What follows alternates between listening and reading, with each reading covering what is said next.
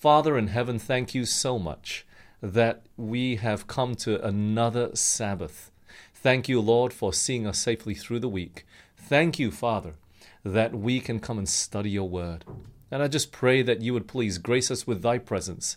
Please be with us. Speak to our hearts with your spirit, Lord. Teach us with the words that we're about to read from your word, that it might be truth that will be written upon our hearts. Transform us, we pray, into your image now. We pray in Jesus' name. Amen. Well, our study for this evening, one of the parables as we are continuing, is entitled The Two Worshippers. And before we get into the actual parable itself, as you have already realized many times, Jesus gives a background as to why he is about to expound a parable to the people. What is he addressing this time? What is he trying to look at to teach us and, of course, the people back then as well? Let's go to our first text in Luke 18 and verse 9. The Bible says, And he spake this parable unto certain which trusted in themselves that they were righteous and despised others. So there was a certain group of people that trusted to themselves. What does that mean? They thought that they were righteous. They thought themselves in a right relationship with God and probably considered themselves perfect and didn't need any help. But you see, it wasn't only that, but what sort of attitude did they have as well? They despised others. They, they not only did they look at themselves in such a good and righteous and perfect light, but they also viewed others in a very negative light. They put others down. And so, as they compared themselves to other people, they looked down on them and considered them probably filthy, wretched, full of sin. They themselves were self righteous and what we called call bigoted. So with that understanding, let's let's jump now into the parable itself. Luke 18 and verse 10. Two men went up into the temple to pray, the one a Pharisee and the other a publican. So, who are the two characters that we see here in this parable? One, a Pharisee, the other is a publican. Now, who would the Pharisees represent today? They are the religious people. They are the religious leaders. They are the ones that are in the church, or could we say, even, these are the ones that have grown up in church all their lives.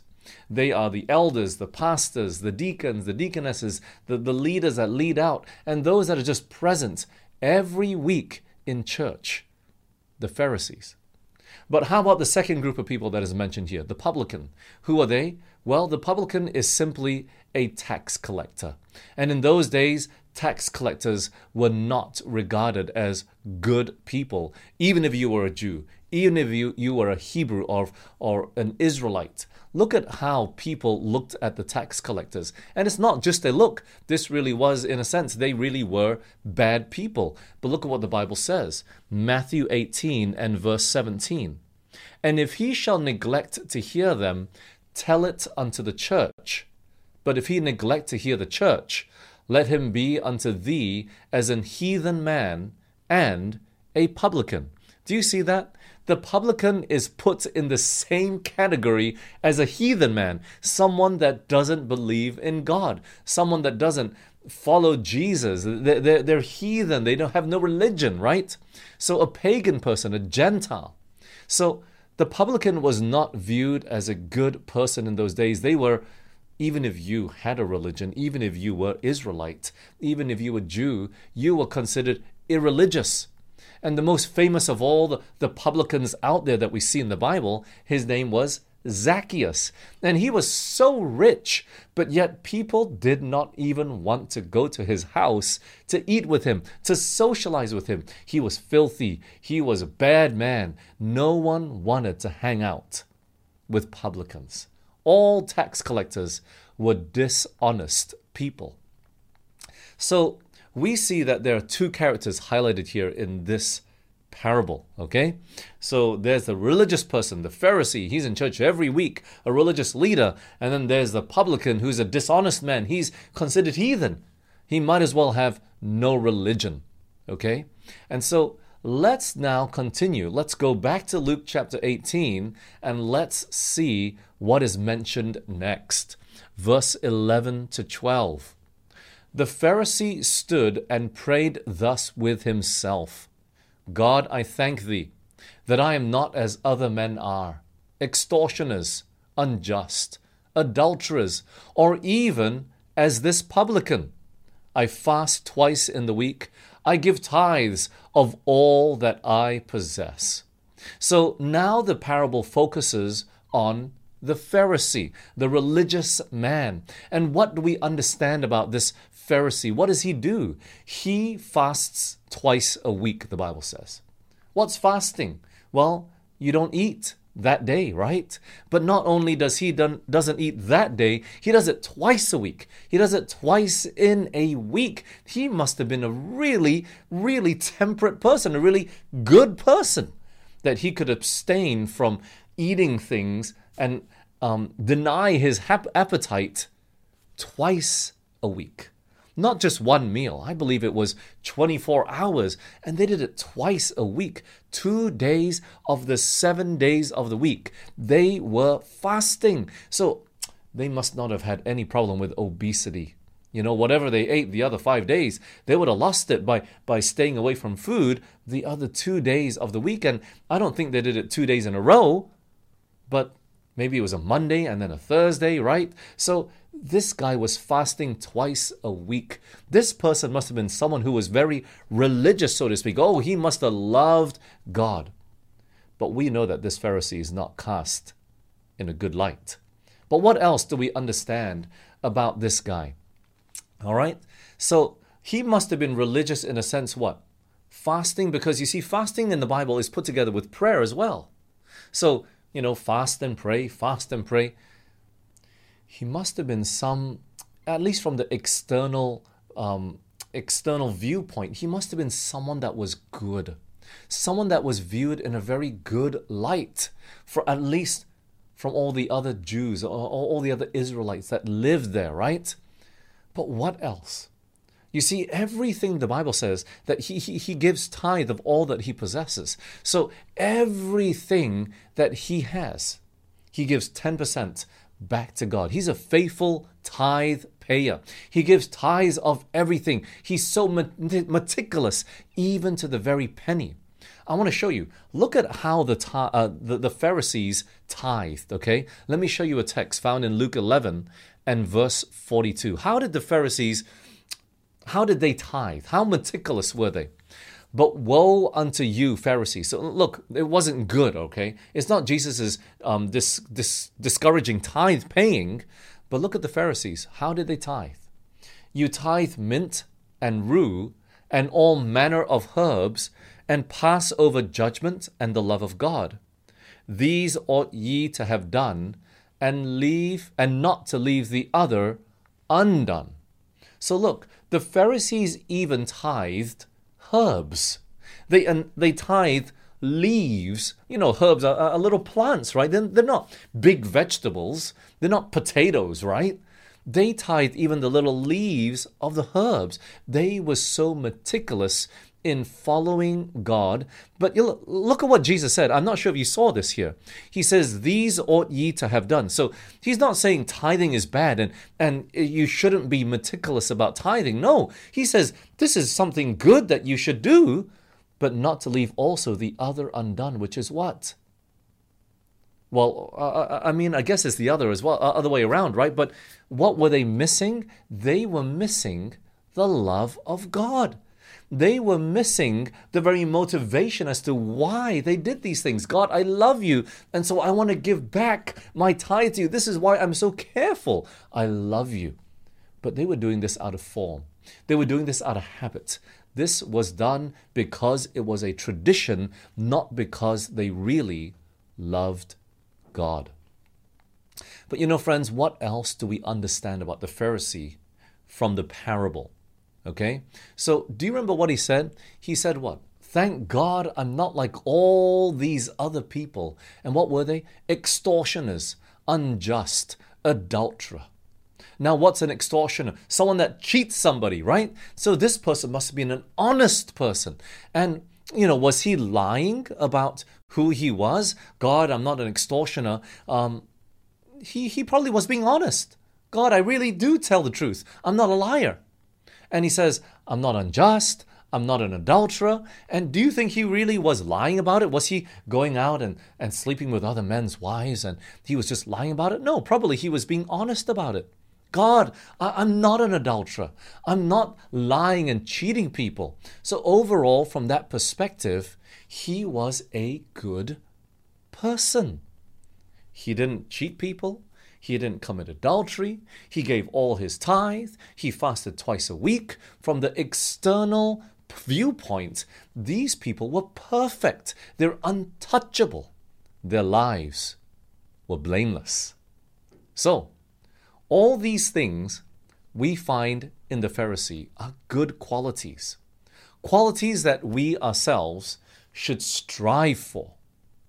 But what is the reason as to why it's painted in a bad light?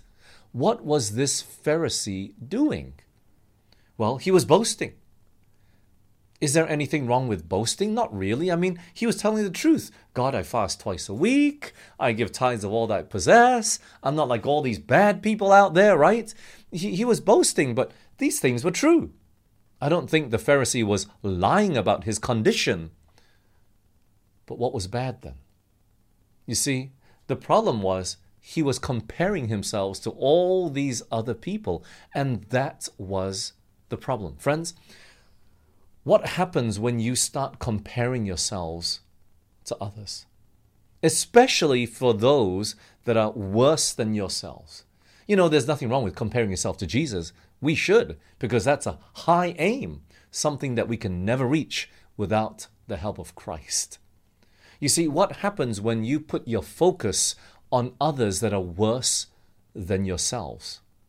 you see all their imperfections, and then not only that, it makes you blind to the issues that you have in your own life. Issues that you might have in your character, like about having a hot temper or cursing, right?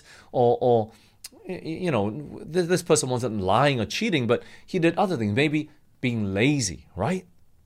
So you see, when we start comparing ourselves to these people, we begin to view ourselves in a better light.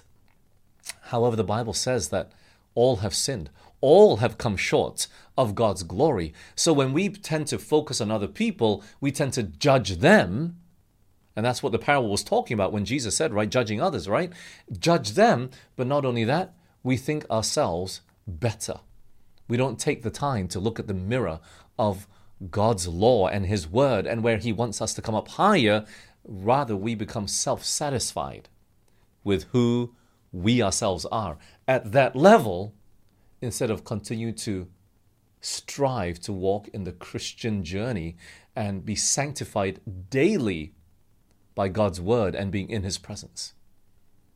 Look at what the publican did. In comparison to the Pharisee, look at how the publican reacted. Luke 18 and verse 13.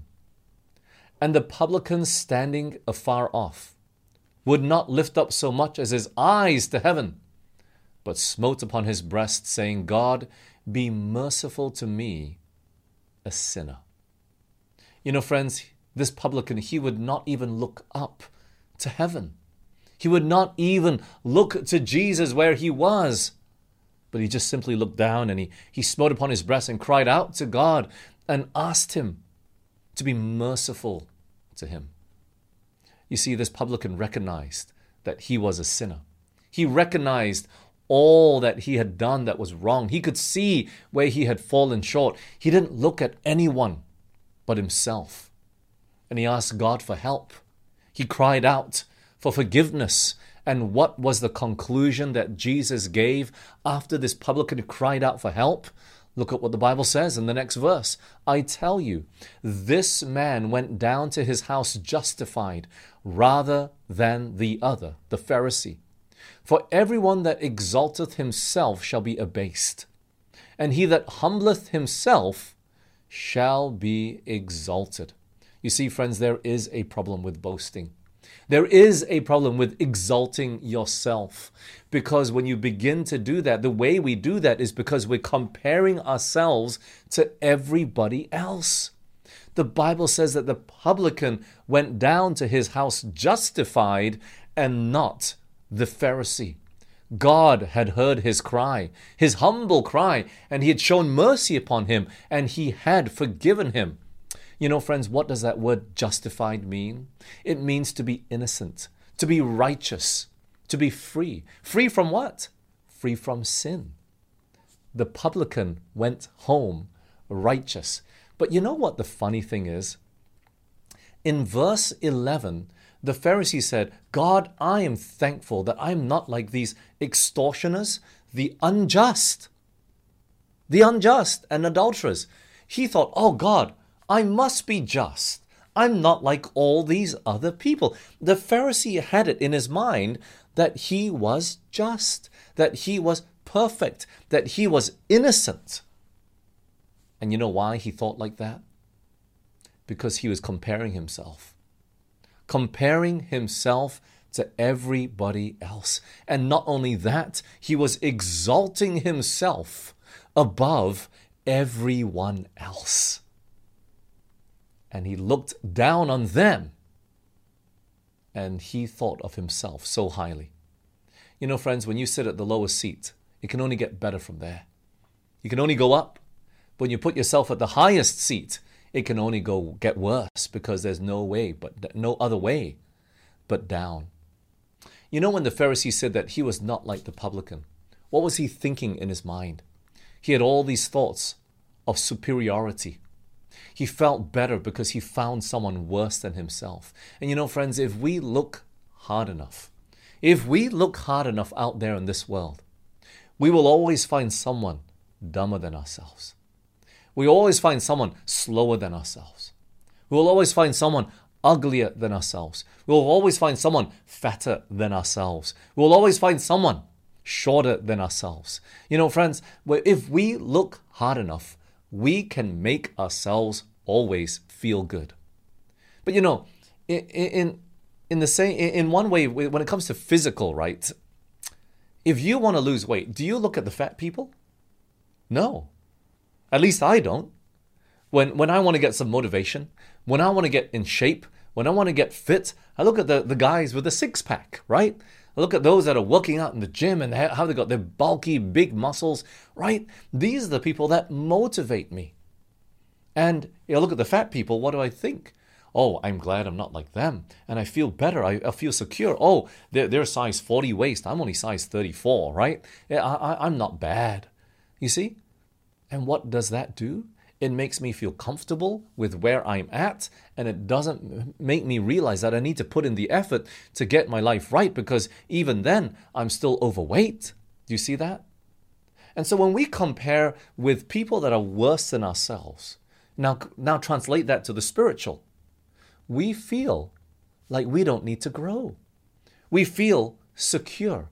We feel comfortable. We feel self satisfied, even in our journey with Jesus, even in our walk with Christ. And this is the danger, friends, of focusing on others. When we look at others, especially their faults and their failures, we begin to think like the Pharisee You need Jesus more than me. Oh, that tax collector needs Jesus more than me. I don't even know why they'd ever come to church. And we, we begin to say all sorts of these things, right?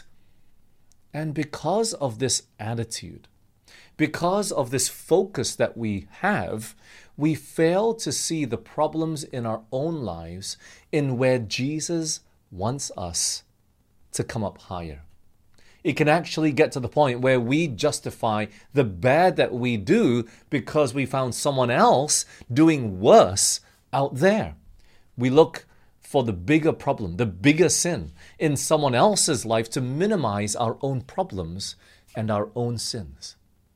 And this is where we need to be careful, friends, because it makes us feel like we need Jesus less.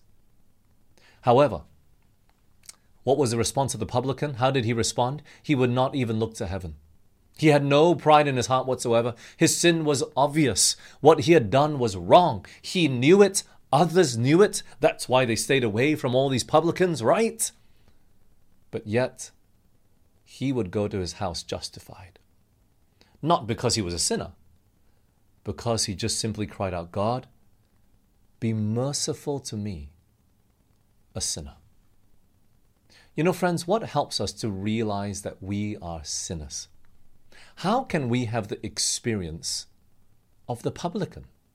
How can we realize that we are sinners that we may humbly turn to Jesus? Well, let's go to a text. 1 John chapter 3 and verse 4. The Bible says, Whoever committeth sin transgresseth also the law, for sin is the transgression of the law. Friends, sin is what? the transgression of the law. When we break the law, we sin. And so the law is that which helps us to realize that we are sinners. The law is like the policeman that chases after you when you are speeding, when you've broken the law, when you've gone through a red light. He comes chasing after you and he helps you to realize that you've done wrong. Now, of course, the law from God's word doesn't come chasing after us, right? So, why is this law so important? What else is it compared to as? James 1 23 to 25. For if any be a hearer of the word and not a doer, he is like unto a man beholding his natural face in a glass. For he beholdeth himself, and goeth his way, and straightway forgetteth what manner of man he was. But whoso looketh into the perfect law of liberty, and continueth therein. He being not a forgetful hearer, but a doer of this the work, this man shall be blessed in his deed. Friends, did you see what the passage says here? It says that the law is like a mirror, and we have to look at the law. Because the law will give us a reflection, a true reflection of what we look at. And of course, of ourselves. It helps us to see our defects. It helps us to see our shortcomings. It helps us to see our failures. And this is important. The only question then we have to ask ourselves, friends, is what are you looking at? What are you looking at? Are you spending so much time looking at people that you don't look at the law, the mirror, at Jesus, where we see his perfect character and we compare ourselves with him and we realize, oh, I shouldn't be doing this and I shouldn't be doing that. Or we looking at people and, we, and we're justifying ourselves. I'm glad I'm not like him. I'm glad I'm not like her. I'm glad I don't have a family like theirs. I don't I'm glad I don't have children like theirs. You know, we can compare so much, right? But the problem is our focus is wrong. We're looking at the wrong thing. And you know, the funny thing here is the Pharisee is a religious person. He's a religious person. He should be looking at God's law every day, all day, day and night, like a pastor, right? I'm preaching to you. I, am preparing all these sermons. I should be looking at the Word of God a lot, isn't it? And it should be reflecting upon my heart, um, upon my life. Of all people, the Pharisee should be the most self reflective of their own life because they should be looking at the mirror of God's law so much more than everybody out there, so much more than all their church members out there. But you see, friends, it's possible to be a Pharisee and not spend time with Jesus. It's possible to be a Christian all your life but never look at the Bible. It's possible to go to church every single week and grow up in the church like that but never know and never spend as much time in the mirror of God's law than other people out there. It's possible to be an elder, a pastor, a deacon, and not be spending time in the Word of God. And you might be asking, how is it possible? But it is possible, friends. It is. It's possible to just create sermons, to think about other people and what to say to them, but not think about what Jesus is trying to say to you, to soften your heart, to help you to see where you can come up higher, to try to cleanse you and to justify you and to sanctify you and to save you. But you see, friends, what is our problem? The Bible describes the problem in our generation in Revelation chapter 3 and verse 17. It says, Because thou sayest, I am rich and increased with goods and have need of nothing, and knowest not that thou art what? Wretched and miserable and poor and blind and naked. You see, friends, that's the problem. We are blind to our own condition. We don't know. We don't know. We don't have a true conception of who we are and of our wretchedness. But you see, friends, how can we come to this point of self realization where we realize that we actually need to change? You see, James said what? Whoever looks at the perfect law of liberty, but not only that, continues to look at it. That's where humility comes from, friends. Even when you are amongst other people, you have this humble opinion of yourself because you've not forgotten what the perfect law of liberty has shown you. Ben, you need a change. You need a change here. You need a change here. And you know, that's what we look at mirrors for, right? Fix our hair, fix our, our face, and fix our clothes, right? We realize, God, I need help. But it's not just realizing at that point, but we continue. We realize continually, we've not forgotten that even when we are amongst sinners, when we're amongst the worst of the worst, the publicans and the, the you know, all the, the bad people out there, we don't forget how much we need Jesus.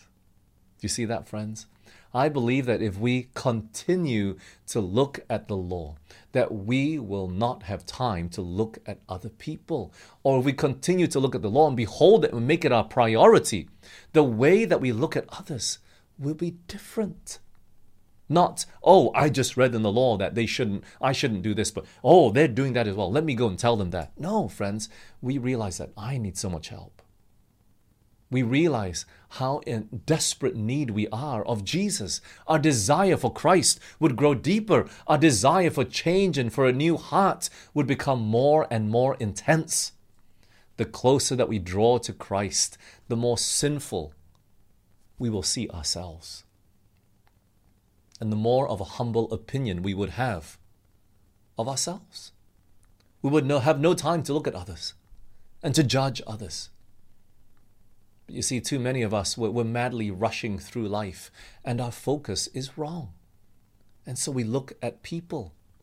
We don't look at Jesus. We look at them to make ourselves feel better by comparing ourselves with them rather than looking to Jesus to make him help help him to uh, get him, pardon me, to make us clean and make us whole. Looking and comparing ourselves to others is trying to be justified in the wrong way. True justification comes from Christ. Only He can make us clean. But looking at other people, it only makes us feel clean. And that's not true justification, friends. We got to let Jesus do the cleansing. You know, friends, any person that's alive today has this one problem. It's called sin. In Romans chapter 7, 15, it says, For that which I do, I allow not. For what I would, that do I not. But what I hate, that do I. What I do, I actually don't allow it. And what I, I, I want to do, I actually don't do it. What I hate, I keep doing it. We're all addicted to sin. We're all slaves to sin. I do what I don't want to do, and what I want to do, I don't do it. And it continues in verse 19 For the good that I would, what the good that I want to do, I don't do it. But the evil which I would not, the evil that I don't want to do, that I do. You know, Paul, he repeats it a second time our addiction to sin. And what is the problem, friends? He concludes in verse 20 Now, if I do that I would not, if I do what I don't want to do, it is no more I that do it, but sin that dwells in me. You know, friends, that's the problem. That's that is the biggest issue. It's sin dwelling in us. We need Jesus to justify us. We need Jesus to cleanse us. But the problem is we're too caught up with looking at others. We're too caught up focusing on our own lives. We're too caught up and we want to make a change, but we're not able to. And so the easy way out, friends, the easy way out is to justify ourselves by comparing ourselves to others. Many of us, we, we, we want to sleep early and wake up early, but we can't. We don't, we're not able to change. We want to change certain habits. We want to change our diet. We want to want to lose weight. We want to stop wasting our time watching movies. We want to stop smoking or we want to stop drinking and all, all, all these addictions. We've all violated our consciences at some point and we realize that we should change, but the change is not found in looking at other people, friends. The Pharisee, he, he forgot that he needed Jesus because he stopped looking at the mirror and started looking at people. He made himself feel better. What's wrong with looking at people? Everybody's a sinner. It's like being in prison and you find a prisoner worse than yourself. Ah, oh, you killed two people, I only killed one person. Trying to make yourself feel better, but we're, we're still in the same predicament. We're still both in prison for life. What do we need to do today, friends? We got to pause. We got to pause.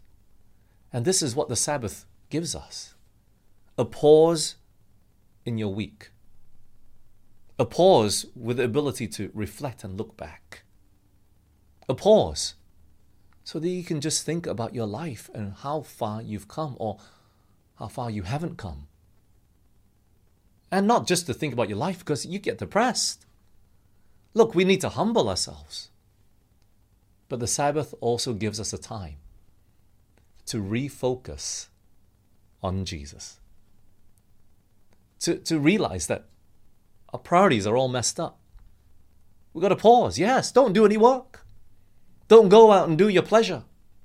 Don't go and do the things that you normally do. Pause to think about where you're heading in life, your relationship to Christ, to give Him a chance to maybe work upon your life again, to, to, to make new goals for the following week. Self improvement, we say it from the worldly standpoint, but we know that only Jesus is the one that can help us, friends. And God, He doesn't leave us just there. He'll come over and He'll take us up and He'll clean us from the inside to the out. A pause to realize I got to refocus on my daily devotions, daily Bible reading, so that the Bible can cleanse us, change our, our lives, our, our motives, our desires, our purposes. It helps us to have a true realization of ourselves. Then we would be like the publican and just look down and say, God, please be merciful to me, a sinner. You know, friends, no matter what you've been through this past week, no matter how life and the devil has knocked you down low. If you've made it to this point and you're hearing what I'm saying, we got to praise God. Because He's saying, My son, my daughter, won't you come back? Why don't you repent? God, be merciful to me this past week. Don't get a whip out and just whip yourself the whole time. No, yes, we've got to humble ourselves, but trust that God will justify us that if we are reaching out even now, we can leave this time of study that we have together this evening justified. That we can be set in a right relationship with Jesus again. And that we can build from there. Not to go out in the next week only to be knocked down again, but that God can give us the strength to be more than conquerors through Jesus Christ. For his strength is made perfect in weakness. For we can do all things through Jesus Christ. Yes, we can. We are able to do exceeding abundantly above all that we ask or think according to the power that he is able to give us. Friends, Jesus wants to cleanse you tonight. My only question is Do you realize what you need to be cleansed from? Do you have a proper self realization? Or have you been looking at the wrong things this past week? I pray that God would stir our consciences, that He would stir our hearts and minds and help us to realize where we've fallen short, that we in humility may come to Him this evening and say, God, be merciful to me, a sinner. Won't you pray with me this evening? Father in heaven, Lord, you know my sins. Oh, you know them all so well. You know all of our sins. But Father, I pray that you prick our hearts and our consciences this evening that we ourselves might understand our sins. We might realize how far short we've fallen. Lord, please help us. And I pray that you'd justify us, that you'd cleanse us, that you'd set us in a right relationship with you again this evening. Lord, please take our hearts. We cannot give it. Keep it pure for us, O Lord, for we cannot keep it pure for thee. Save us in spite of ourselves, our weak, unchrist like selves, Lord, and lift us up into this rich and pure atmosphere of your love, that we might be transformed into your image today. Father, please hear our humble cry. Please hear our prayers that we might have the burden of sin lifted off from our shoulders this evening, and that we might have a joy and a peace and a love that only you can give us. Thank you, O Father, for we pray in Jesus' name. Amen. This media was brought to you by Audioverse, a website dedicated to spreading God's Word through free sermon audio and much more. If you would like to know more about Audioverse, or if you would like to listen to more sermons, please visit www.audioverse.org.